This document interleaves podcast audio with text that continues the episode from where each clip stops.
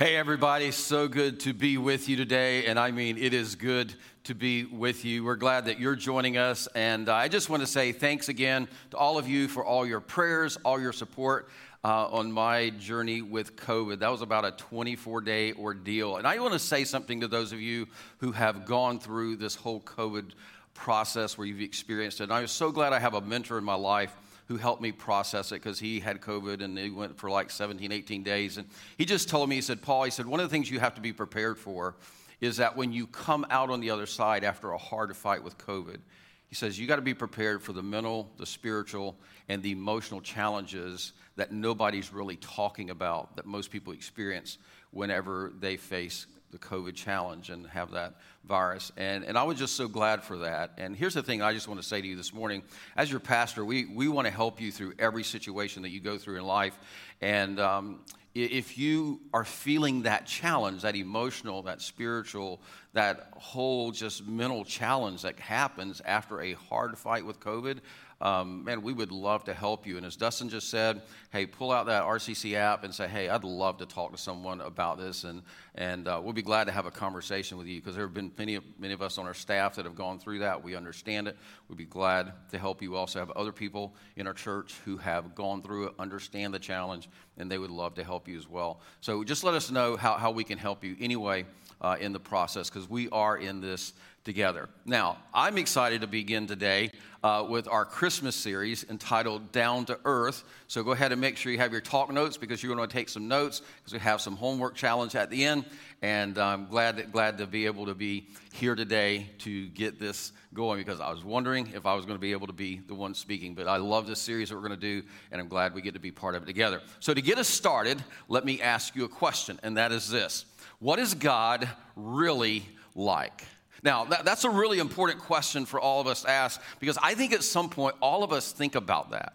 But we all tend to look in the wrong places to get the answer to this question what is God really like? In fact, some of us, what we do is we try to figure out what God is like from our circumstances. Now, here's the thing we as church people, we are absolutely the worst at this. Like you've probably heard church people say something like, that was such a God moment, or that was such a God thing. And let me just go ahead and tell you, if you're listening today and you go, man, that always confuses me when people say that was such a God moment or that was such a God thing. Don't feel bad because half the time when people say that stuff, I'm not even sure what it means either. But we church people, we love to talk about the God moments and the God things. In fact, you've probably heard a story like this. Somebody will say, Man, I left this phone, my phone on top of my car. And then when I got to where I was going, it was still there. And then they'll ended up with something like, Man, that was such a God thing. Maybe it was. Or maybe you just are one of those really slow drivers that just is a slow poke and you mess up the traffic pattern for all the rest of us and almost cause wrecks. See, maybe that's you. See, and I don't know if I'd close, classify you being a slowpoke driver as a God thing. You know, just, just say it. But, but on the serious side, here's the reality. We all have our ways of trying to find God in our circumstances, don't we? The problem is, we as human beings, we are just terrible at interpreting circumstances. I mean, I mean, think about it. How many times has something happened and you said something or you thought like this? Well, this is God. God is telling me to take this job, or God is telling me to quit this job, or God is telling me to move to this place, or God is telling me to get in this relationship or get out of that relationship. And after a while, you decide, that wasn't God at all. I should have never done that. Or you thought something like this man, this can't possibly be a good thing. You're going through a situation or a crisis, and you're going, man, this can't be a good thing. But then time goes by, and you realize what seemed like a problem in the moment, it turned out to be this amazing blessing from God. And if you're a parent, you've seen this. You, have seen this happen with your kids. You have like a 16 or 17 year old daughter who comes home from school and she tells her mom, she says, I prayed and I prayed to ask this for this guy to ask me to the prom. And then he goes and asks some other girl instead. I can't believe God didn't hear my prayer or answer my prayer. But here's the reality as a parent you know this. Give that 17 year old girl another 17 years, she'll probably look back and say, Oh, I am so glad I didn't get asked to the prom by him. Why? because we are just terrible as human beings at interpreting our circumstances. But here's the thing it doesn't stop us from making assumptions about God based upon what is happening to us or even around us.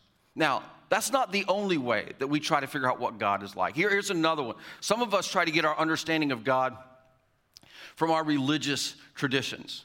Now, if you grew up Catholic, like some of my friends have done, and, and they've told me this, that they were kind of taught that you could kind of do what you wanted during the week, and then you go to confession and you dump your big sin bucket, and then God has to give you a fresh start, and then you could just kind of go out that next week and fill out your sin bucket again, and that just kind of began your process. And you just kept dumping your sin bucket, but you could go do what you wanted to do. Now, if you grew up in a mainline denomination or a Protestant, don't be judgmental to Catholics, because the reality is most of us had our version of confessional too, and that was called 1 John 1 9. See, we were just kind of taught that, hey, if you lay down at night and, and you prayed this quick, God, forgive me of all my sin prayer, that not only did God have to forgive them, but he forgot them too. See, that's even better than what the Catholics had. He forgot our sins. And that's just so awesome because, see, here's the thing then I could go back and fill up my sin bucket again tomorrow, and God wouldn't even remember that I pulled the same stunt yesterday. And so you kind of grew up thinking, well, I can manipulate God and work this system. He's so gullible. He's got to do what I say. He not only has to forgive my sins, but then he forgets my sin. So that was some of our traditions. Other of you, your religious tradition, it was all about rules. It was just so legalistic. And, and you were taught in your church that God was a judge or a cop, and God could not wait to catch you and to punish you. And the standard was just so high, you could never please God. The best that you could do is appease God. Others of you, your religious tradition, it wasn't about rules or legalism. You grew up in more like a liberal church, and they taught you that God was okay basically with everything and nothing bothered God. And He was like this old senile grandfather in the sky who just kind of pats you on the head and says, Hey, do whatever you want. And uh, here's, here's a blessing for you just to make you feel better, to make sure you know I love you. But others of you, you experience some religious traditions. And this is a whole lot more sensitive. And they not only messed up your view of God, of what God is like, but they hurt you and they wounded you deeply. See, some of you, you watched the church respond when your parents got a divorce, and suddenly people who seemed to be their friends stopped talking to them, or one of them was allowed to come back to the church, but the other was not allowed to come back to church. And you watched what was happening as your parents were going through that divorce, and it was so different from what you had heard in the sermons, and it began to shape how you viewed God. Others of you, you had the experience where maybe your sister got pregnant in her teenage years, and then you heard all the whispering, whispering before and after the service. And then the deacons met with the pastor, and then the pastor came and talked to your parents, and they forced your sister to come down to the front and confess her sin to everybody. In that moment, it changed what you thought God was like. Or, or maybe your brother began to tell people that he was gay. And all of a sudden, things got really, really tense in your church really quick because your church had made it very clear not only what they thought, not just about the behavior of homosexuality, but about homosexual people. So nobody was quite as welcoming anymore. See, re- religious traditions. They have an impact, a great impact on how most of us think about God. And it's why so many tur- people turn their back on the church. And it's not because of God, it's their misconception of God based upon religious conditions. But that, that's not the only thing that we do to try to figure out what God is like. In fact, here's another. Some of you try to figure out what God is like by looking within. And the problem with this is your understanding of God is limited to when you look or what you feel or experience when you look within. And here's the reality we all know this. You at age 15 is very different than you at age 35 and you at age 65. See, not only that, but for some of you, there's you with a pill, with some kind of drug, And then there's you without the pill, and everybody loves you with the pill a whole lot more than without. And so you know you're not the real person in front of everybody. And then some of you look within and you hear all these voices from the past that were so hurtful and so destructive, and it's so confusing.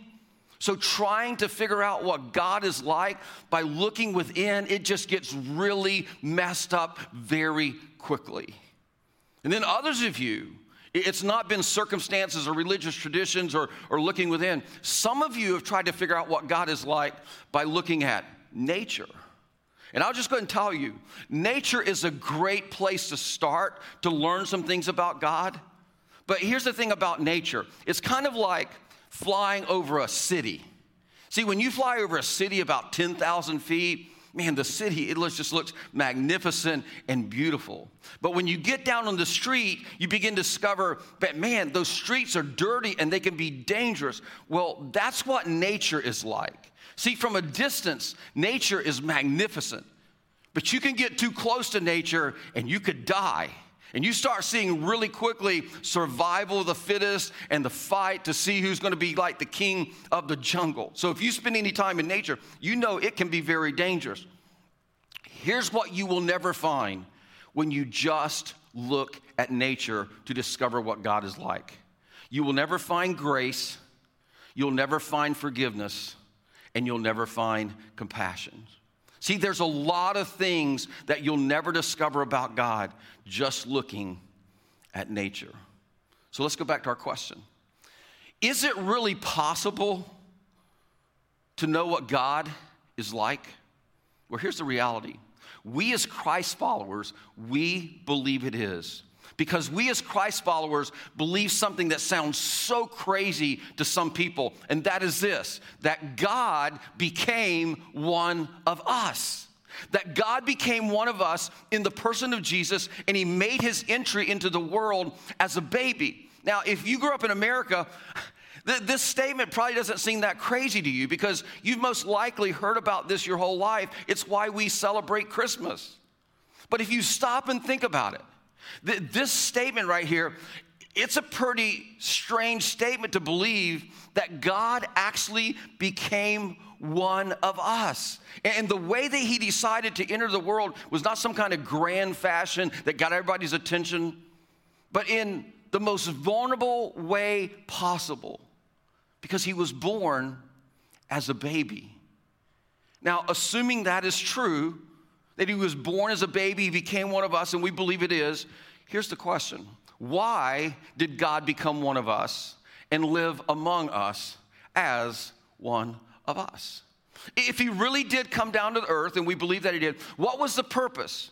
And here's the thing this is what we want to discover over the next four weeks. Now, I know there's a kind of a Sunday school answer, and we're going to talk about that before the series is over. And it's a very important answer, and that is that Jesus came to live and to die on the cross to pay, pay, the price for our sins and so that we could be in a relationship with Him. We're going to spend some time talking about that. But there are some other very important reasons why He came as well. And it helps us to understand what God is like. For, so, for the next couple of weeks, what we're going to do is we're going to discover together what God is really like. And to do that, we're going to start with the first thing, the first one that I think is important as the foundation, and it's found in John chapter 1. Now, if you remember, John was one of the closest disciples of Jesus, and at, at first, John wasn't really sure that Jesus was God.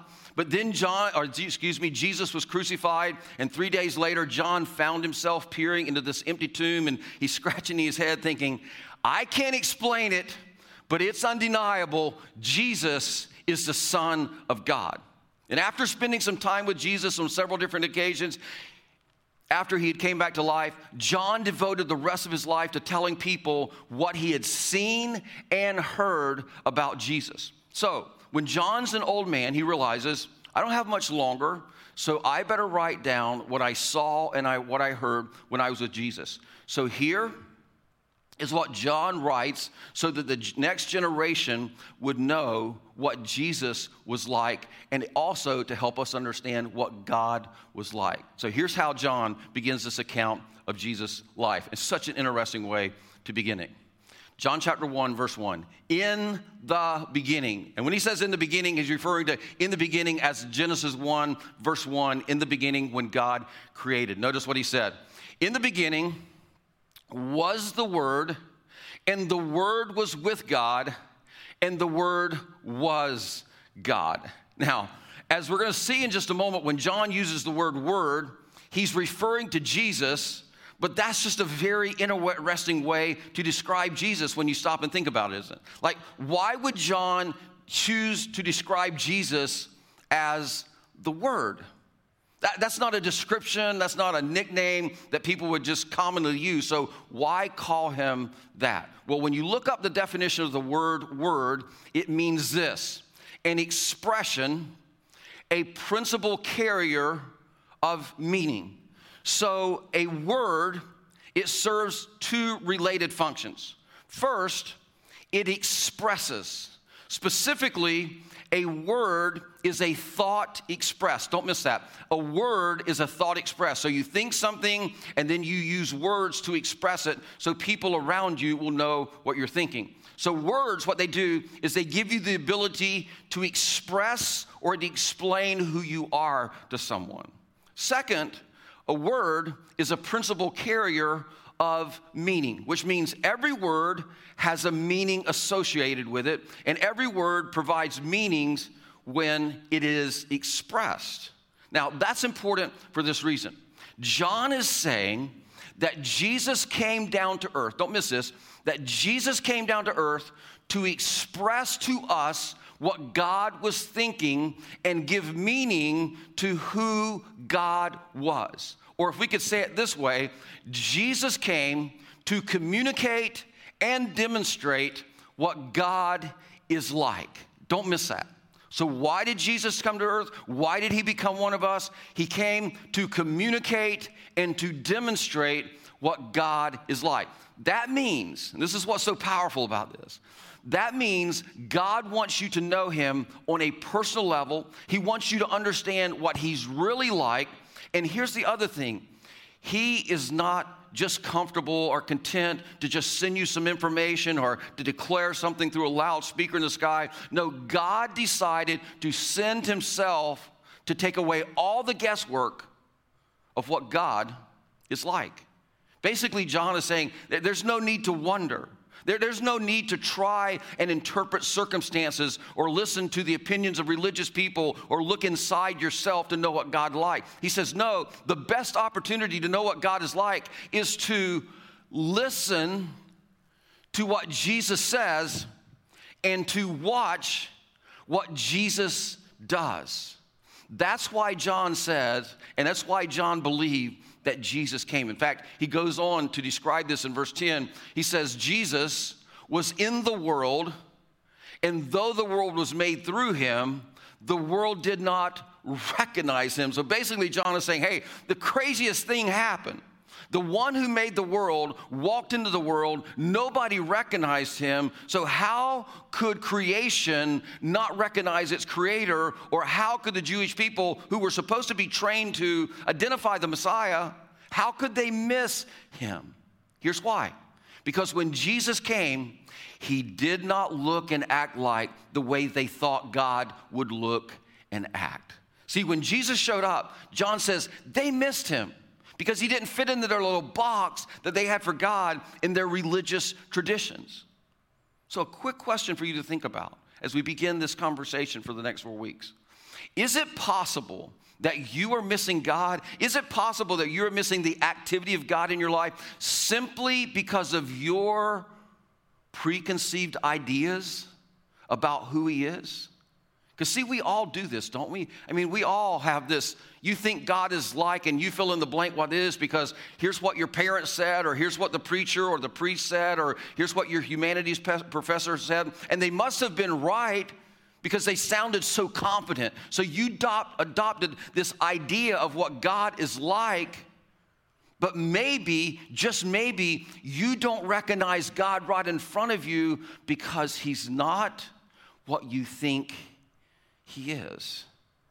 But here's what John is telling us God never wanted you to be confused about who He is. He created you so that you could know Him and have a relationship with Him, so that you didn't just like, He didn't just send this letter to try to clear up the confusion. No, God did something so much more riskier, so much more personal, so much more loving. He came Himself, and Jesus came, don't miss this, to demonstrate and to communicate what God is like. Listen to how John says this in verse 14. The Word, referring to Jesus, became flesh and made his dwelling among us. So John says, Jesus didn't just become one of us for this brief moment. No, he made his dwelling among us. He moved into the neighborhood and he lived with us. Literally, God became as accessible and personal as he possibly could. And some of us go, Well, John, how can you be so sure? Well, listen to the next part of the verse. He says, We have seen his glory, the glory of the one and only Son who came from the Father, full of grace and truth. Now, this word we here is not we as in you and me. John says, no, we as in John and James and Peter and Andrew and Matthew and the rest of the disciples and the people that were with him for that three year period of his ministry where he was leading them. He says, We saw him ourselves, and we have plenty of evidence that Jesus was God. He says, We saw his glory, and not only did we see the glory, but we saw someone who was full of grace and truth. And there's no one who's ever been that before, John is declaring. And then look at what John says in verse 18. He says, No one has ever seen God, and a lot of us go, Well, that's the whole deal.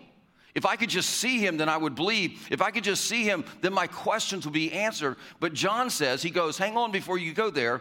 No one has ever seen God, but the one and only Son, referring to Jesus, who is himself God and is in the closest relationship with the Father, has, what has Jesus done? Has made him known. Why? Because who is himself God? So Jesus came to demonstrate and communicate what God is like. So let's go back to our opening question, and that is this What is God really like? Because John is telling us, hey, there is no reason to be confused. I mean, just look at Jesus. So you go, well, what would God do? Well, look at what Jesus did. Or, or what would God say? Listen to what Jesus said because Jesus came to communicate and to demonstrate what God is like. So, how do you get an understanding, a true understanding of what God is like? Well, we have some homework for you this series. That's really great, isn't it? Our Christmas series, and we give you homework. And here's why this homework is so important it's to help you begin to understand what God is like. And here's the thing doing this homework, I really think it's going to make your Christmas experience more meaningful. So there's going to be two parts to this. Here's the first part, and that is this read one of the Gospels, either Matthew, Mark, Luke, or John, during this month. Now, these four documents Matthew, Mark, Luke, or John they kind of give us a snapshot of the life of Jesus. They help us to understand how Jesus communicates and demonstrates what God is like. Now, here's the thing all of these gospels were written by eyewitnesses or people who knew and got their information from eyewitnesses. Now, just to kind of break this down for you, it's going to help you decide maybe which one you want to read. Matthew was one of Jesus' 12 disciples, and he wrote his account primarily to Jews to help them understand how Jesus fulfilled the prophecies of the prophets. So he quotes the Old Testament a lot. And so if you're interested in that, you might want to read Matthew.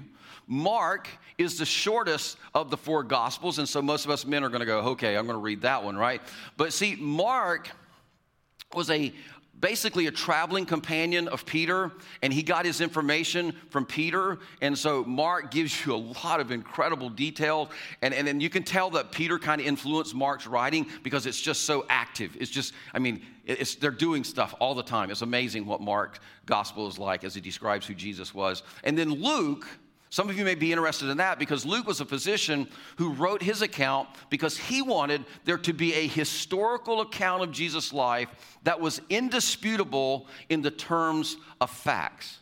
And then John, the one that we read from today, He was one of Jesus' closest disciples, and he wrote his gospel to help understand why Jesus was God. I would even encourage you to just take and go the extra mile and read all of them because it will help you so much. But here's my thing pick one, read it. You can read it fast, you can read it slow, you can read a chapter a day. Uh, it's up to you how you read it.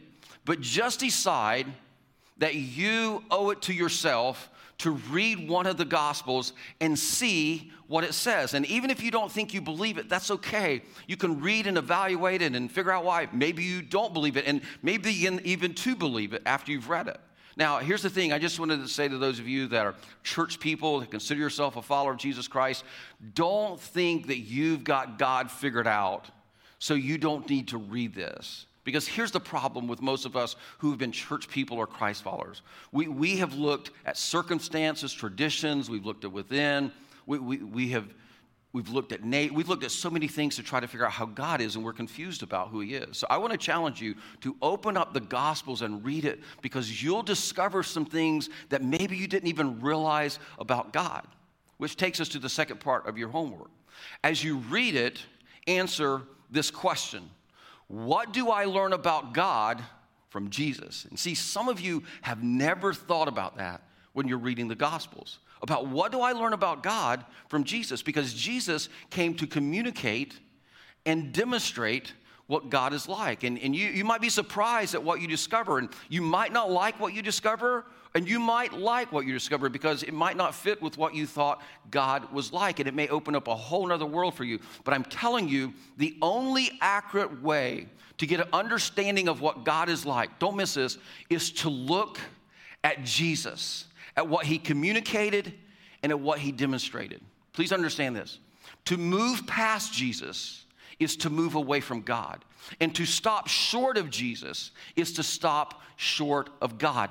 Folks, we have to look at Jesus if we're going to understand what God is like. So start doing your homework this week, and then next week we're going to read one of the most interesting stories in the Gospel of John, and then we're going to practice doing our homework together, and we're going to show you how to open up your Bible and discover for yourself what God is like. I think you're going to absolutely enjoy next week. But for now, remember that God can be known, and He wants to be known. And Jesus came to communicate and demonstrate what God is like. It's possible to know what God is like. And I would encourage you to go on a brand new adventure of really discovering for yourself who God is by looking at Jesus. So let me pray for you, and then we're going to pick up right here next week. Heavenly Father, I thank you for this incredible opportunity to be able to join together and go on a journey together of really discovering what you are like. And I think this is more critical than ever in this season where there's been so much craziness and confusion and chaos. So, God, I thank you for the four gospels, and I thank you for the writers of those gospels that help us to understand what God is like as we see Jesus communicate and as we see Jesus demonstrate who the Father is, who our God is and help us to lean in with this with a passion and a fervor to truly understand. And may this, as a result of discovering what you, our Heavenly Father, like, may this be the best Christmas celebration that we've ever had because we understand your incredible love, your kindness, your forgiveness, your compassion, and your grace and your mercy at levels we've never understood before because we truly know what you're like. Not, not even based on our circumstances, not based on our religious traditions, not based with looking within or looking at nature, but looking at Jesus. I thank you for this incredible opportunity. May we all lean into it. In Jesus' name, amen. Hey, thanks so much for joining us for this journey. Hope to see you back next week. And by the way, we'll see you in the rooms if you feel comfortable to do that next week. Have a great week. We'll see you next Sunday.